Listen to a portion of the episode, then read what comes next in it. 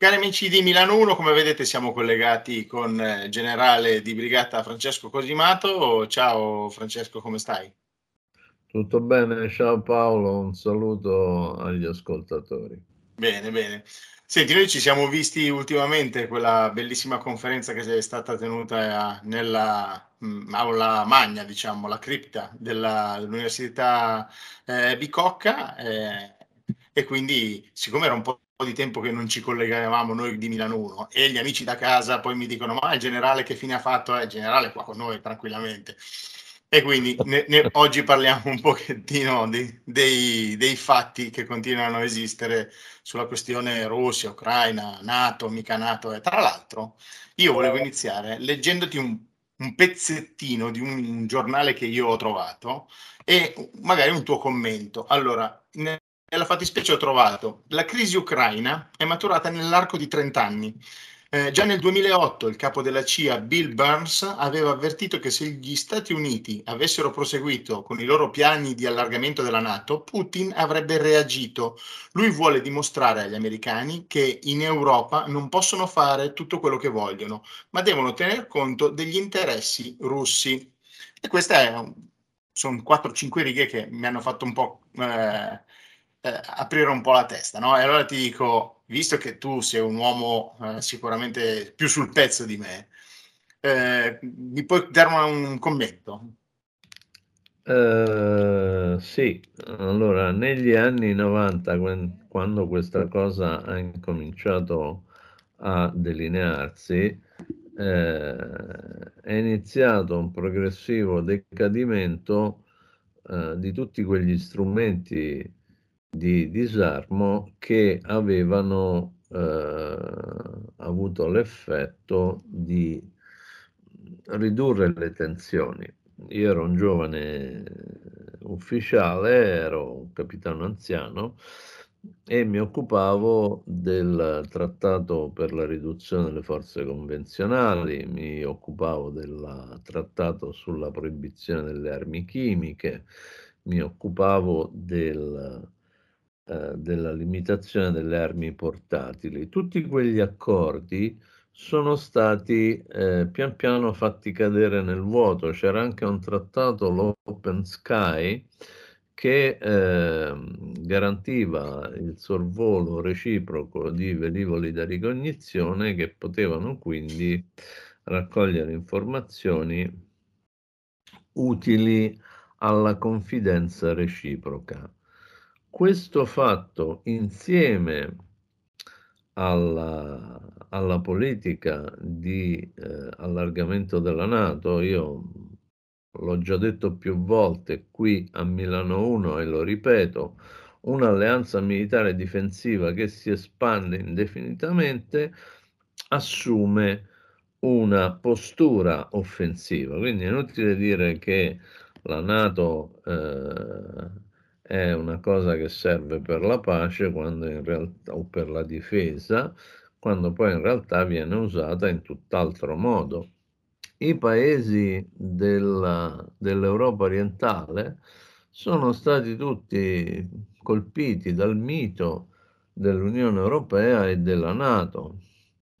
E vedremo poi quando pagheranno le tasse che devono pagare per seguire gli standard europei o per seguire gli standard della Nato, se ne saranno eh, contenti. Io spiegavo qualche anno fa, una quindicina d'anni fa, ad un bosniaco che lui pagava il 5% di tasse e io ne pagavo il 42%. Eh, Ora che succede? Che quindi tutti hanno capito che eh, basta entrare nella Nato per essere a posto, la Nato ti difende. Il problema è che ora noi vediamo che gli Stati Uniti non sono una potenza che spande sicurezza, piuttosto sono una potenza che ha fatto eh, guerre un po' ovunque, che adesso eh, gestisce senza neanche troppo mistero le operazioni militari in, in Ucraina. Quindi eh, è chiaro che mh, mm, questo processo avrebbe portato alla guerra. Eh, il fatto è che eh, la propaganda mainstream lo toglie da un contesto. Quindi se la guerra in Ucraina viene vista come quella cosa che inizia il 24 febbraio, eh, i russi sono cattivi. Se invece uno la reinserisce nel suo quadro storico, si accorge che i russi sono sicuramente cattivi, ma gli americani non sono meglio, gli europei sono abbastanza pirla e così via, poi ci sono tutta una serie di, eh, di conseguenze. Quindi la Nato eh, è uno strumento che non proietta più pace e stabilità. Certo, e quindi questo, questo problema che adesso, vabbè, perché è vero, la gente dice, eh, la guerra è, sono oltre 200 giorni che c'è questa guerra. In realtà no, questo conflitto inizia 30 anni fa. Eh? La fase attiva della guerra è databile al 2014, ma la tensione è molto precedente. Se poi ci mettiamo tutte le eh, attività volte a suscitare rivolte e controrivolte, eh, diventa lunga. Certo, certo. Senti, adesso passiamo, par- Passiamo a parlare un pochettino di questa fase, diciamo, allora, della guerra, perché, eh, sai, un po' di curiosità, eh, qui si continua a parlare di droni, droni nel conflitto, eh, ma sono così principali? Cioè, c'è una cosa che ormai, perché sento da, da sempre parlare droni, droni, droni.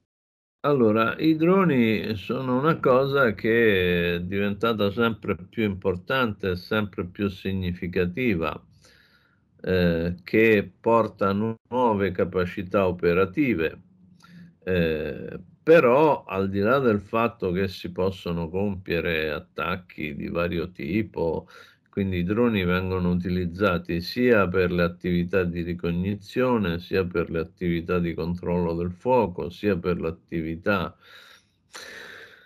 di eh, attacco, come abbiamo visto l'altro giorno, alla eh, flotta del Mar Nero. Eh, I droni sono un mezzo tecnologico importante, eh, rilevante, che però alla fin fine eh, non sta garantendo il successo a qualcuno. Quindi noi abbiamo avuto e abbiamo un uso esteso dei droni sia da parte dei russi sia da parte degli ucraini, senza poi citare tutta la questione che eh, insomma è chiaro che ci sono gli americani e i britannici dietro, un drone il giorno dell'attacco a Sebastopoli si è alzato da Sigonella e non si sa bene cosa stesse facendo, un drone da ricognizione americano che orbitava in pare in acque internazionali, in uno spazio aereo neutro. Quindi eh, i droni sono un importante mezzo tecnico, io me ne occupavo 30 anni fa quando erano una cosa segretissima. Adesso si comprano al supermercato, si comprano nei negozi di tecnologia e tutti quanti hanno una telecamera e si dirigono addirittura con i telefonini.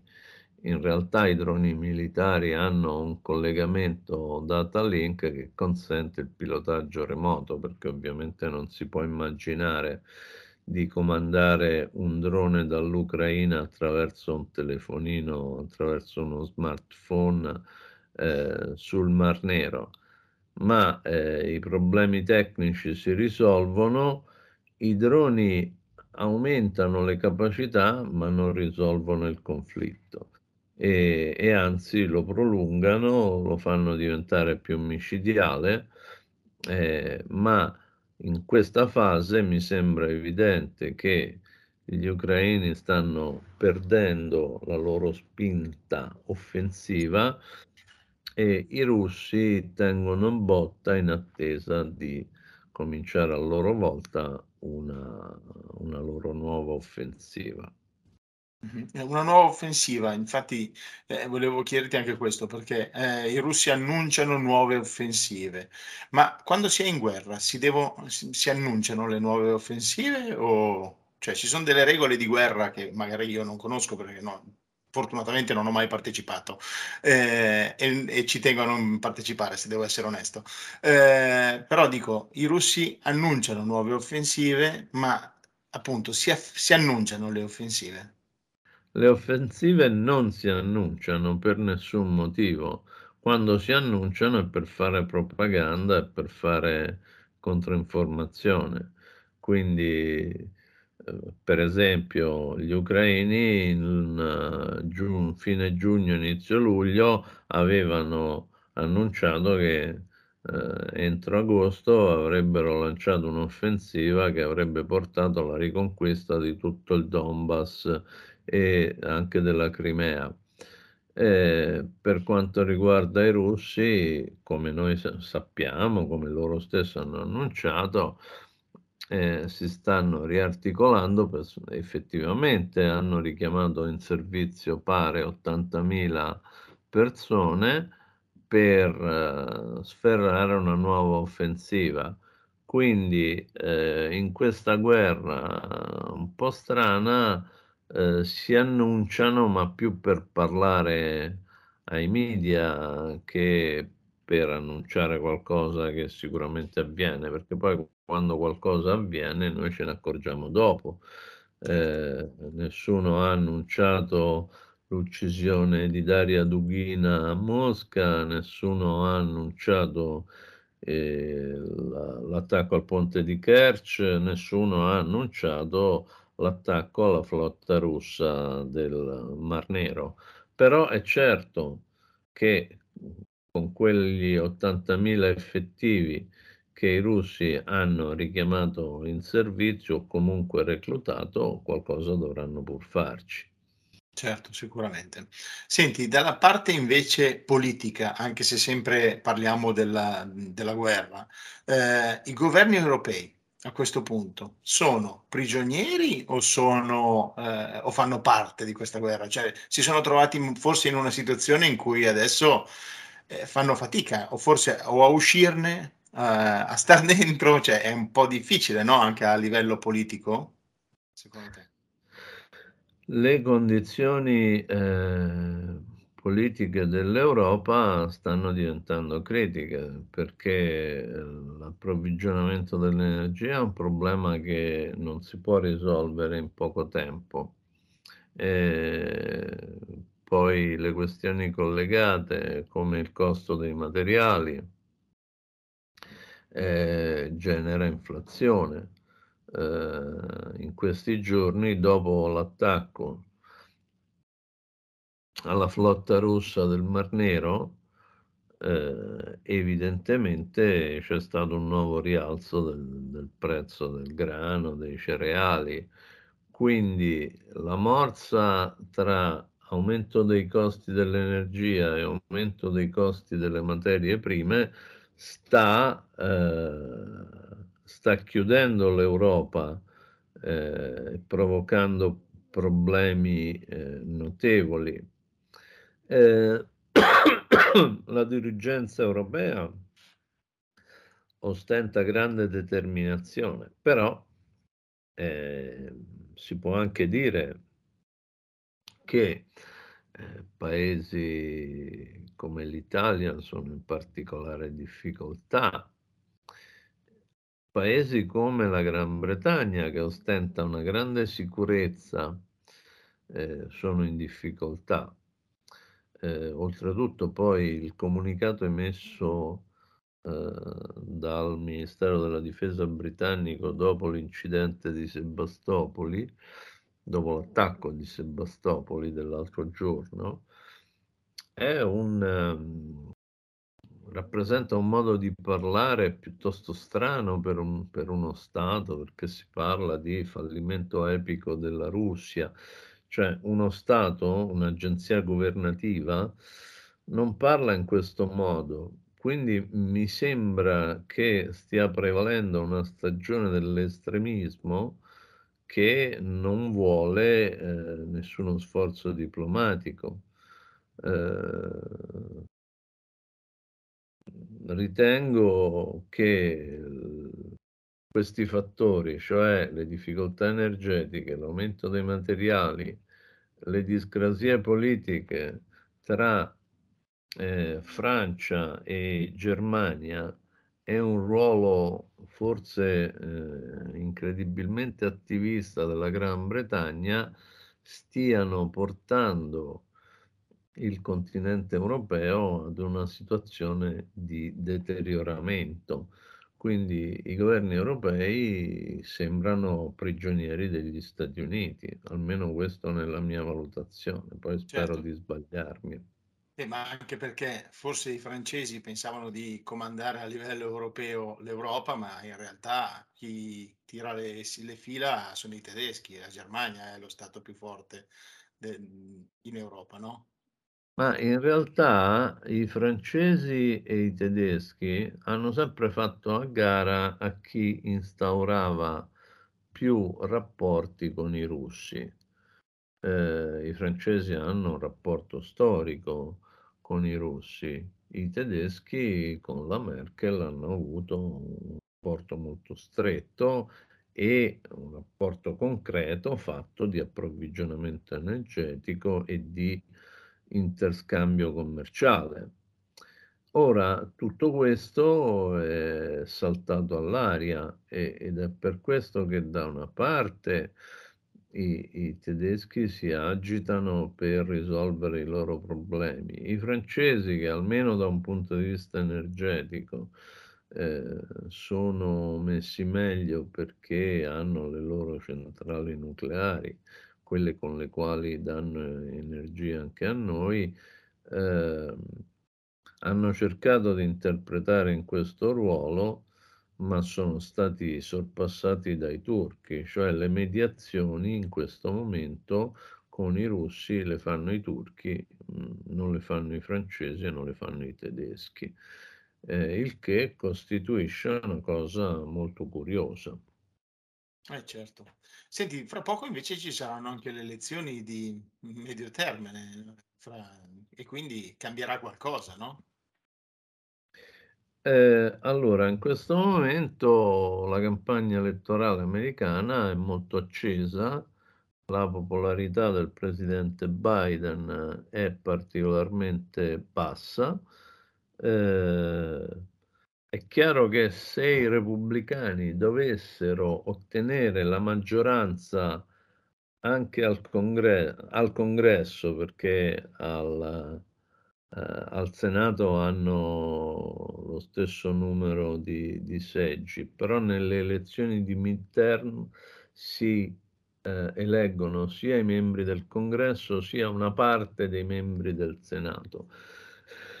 Se l'equilibrio si dovesse spostare eh, a favore dei repubblicani, si potrebbe anche determinare un, un effetto sulla politica americana verso l'Ucraina. D'altronde gli ucraini hanno combinato una serie di, di chiamiamoli con il loro nome, di casini che gli stessi americani hanno denunciato. Quindi gli ucraini sembrerebbe che abbiano eh, fatto l'operazione che, che, ha portato all'attentato a Daria Dugina senza avvertire gli americani, il che mi sembra strano. Poi avrebbero fatto l'attività eh, che per distruggere il ponte di Kerch, eh, che è fondamentale per il movimento in Crimea e poi ora hanno fatto quest'altra, quest'altra attività a Sebastopoli che mi sembra poco lungimirante, cioè l'attacco a, ad un asset strategico della Russia. Abbiamo detto molte volte e lo ripeto ogni volta che la flotta del Mar Nero e la flotta del Mar Baltico sono due eh, elementi essenziali ai fini della manovra russa e la disponibilità del bacino del Mar Nero e del bacino del Baltico sono due aree essenziali ai fini della manovra russa. Eh, ora, questo nuovo attacco, l'uscita eh, della Russia dall'accordo sul grano, eh, continuerà a creare problemi in Europa. alla lunga eh, eh, tutto questo sta determinando anche una difficoltà di gestione delle operazioni militari da parte americana. Eh, quindi diciamo che come cittadino io spero che le elezioni americane abbiano un influsso sulle operazioni militari perché cessino. Ecco, io spero, lo dico senza motivazioni di carattere politico, solo al fine di eh, vedere la guerra cessare, io spero che la dirigenza americana sia sconfessata nella sua politica dai cittadini e che la guerra cessi. Eh, poi gli americani possono fare quello che vogliono, ma certo non proiettano sicurezza, ci vendono energia a caro prezzo. Eh, scatenano guerre ovunque per il mondo, eh, l'hanno fatto in Iraq mentendo agli alla, all'ONU e così via, eh, gli Stati Uniti sono un problema. Certo, ma forse perché pensano di essere i più forti del mondo? O i padroni del mondo? Il problema è che eh, russi e americani hanno di se stessi la stessa visione cioè gli americani dicono noi siamo i più forti, i russi dicono noi siamo i più forti e sembrano due pugili che si alternano a darsi cazzotti uno dopo l'altro, eh, semplicemente diventando, diventando, ancora più stupidi di quello che sono. Eh, io non ho simpatia né per gli uni né per gli altri, ma non accetto come europeo e come italiano il fatto che in Europa ci possa essere una guerra dopo tutti questi mesi e che sia normale. Certo, appunto non è normale questa cosa, soprattutto non in Europa. Non è normale. Ecco, ma quindi secondo te quindi dobbiamo attendere queste elezioni di midterm perché le cose cambino o un miracolo come... Io, io spero che le cambino, ma non ne sono sicuro perché l'establishment americano e i suoi collegamenti verso l'Europa sono molto forti. Eh, non è che succede solo in Italia che eh, i cittadini votano e poi i governi li fanno i soliti. Eh. Ora speriamo che in Italia si sia inaugurata una stagione in cui ci possa essere un'alternanza democratica. Eh, Ovviamente la storia recente italiana dice qualcosa di diverso.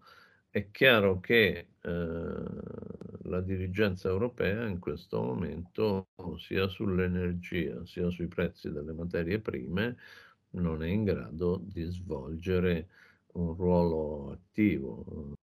Basti pensare al ruolo dell'Olanda e ai profitti che sono stati consentiti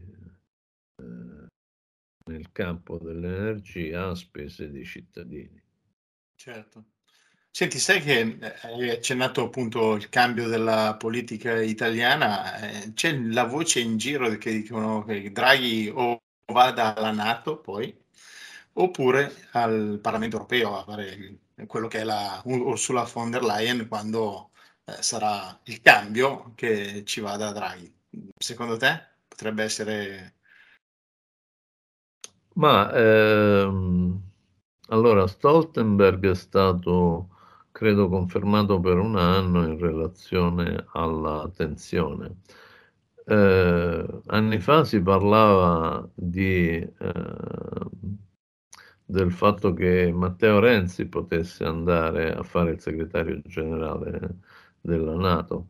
Pare che se lo fosse, almeno i, alcuni media italiani dicevano che se l'era fatto promettere da Obama. Eh, quando era andato a trovarlo alla fine del suo mandato e aveva fatto tutto quello, quello show.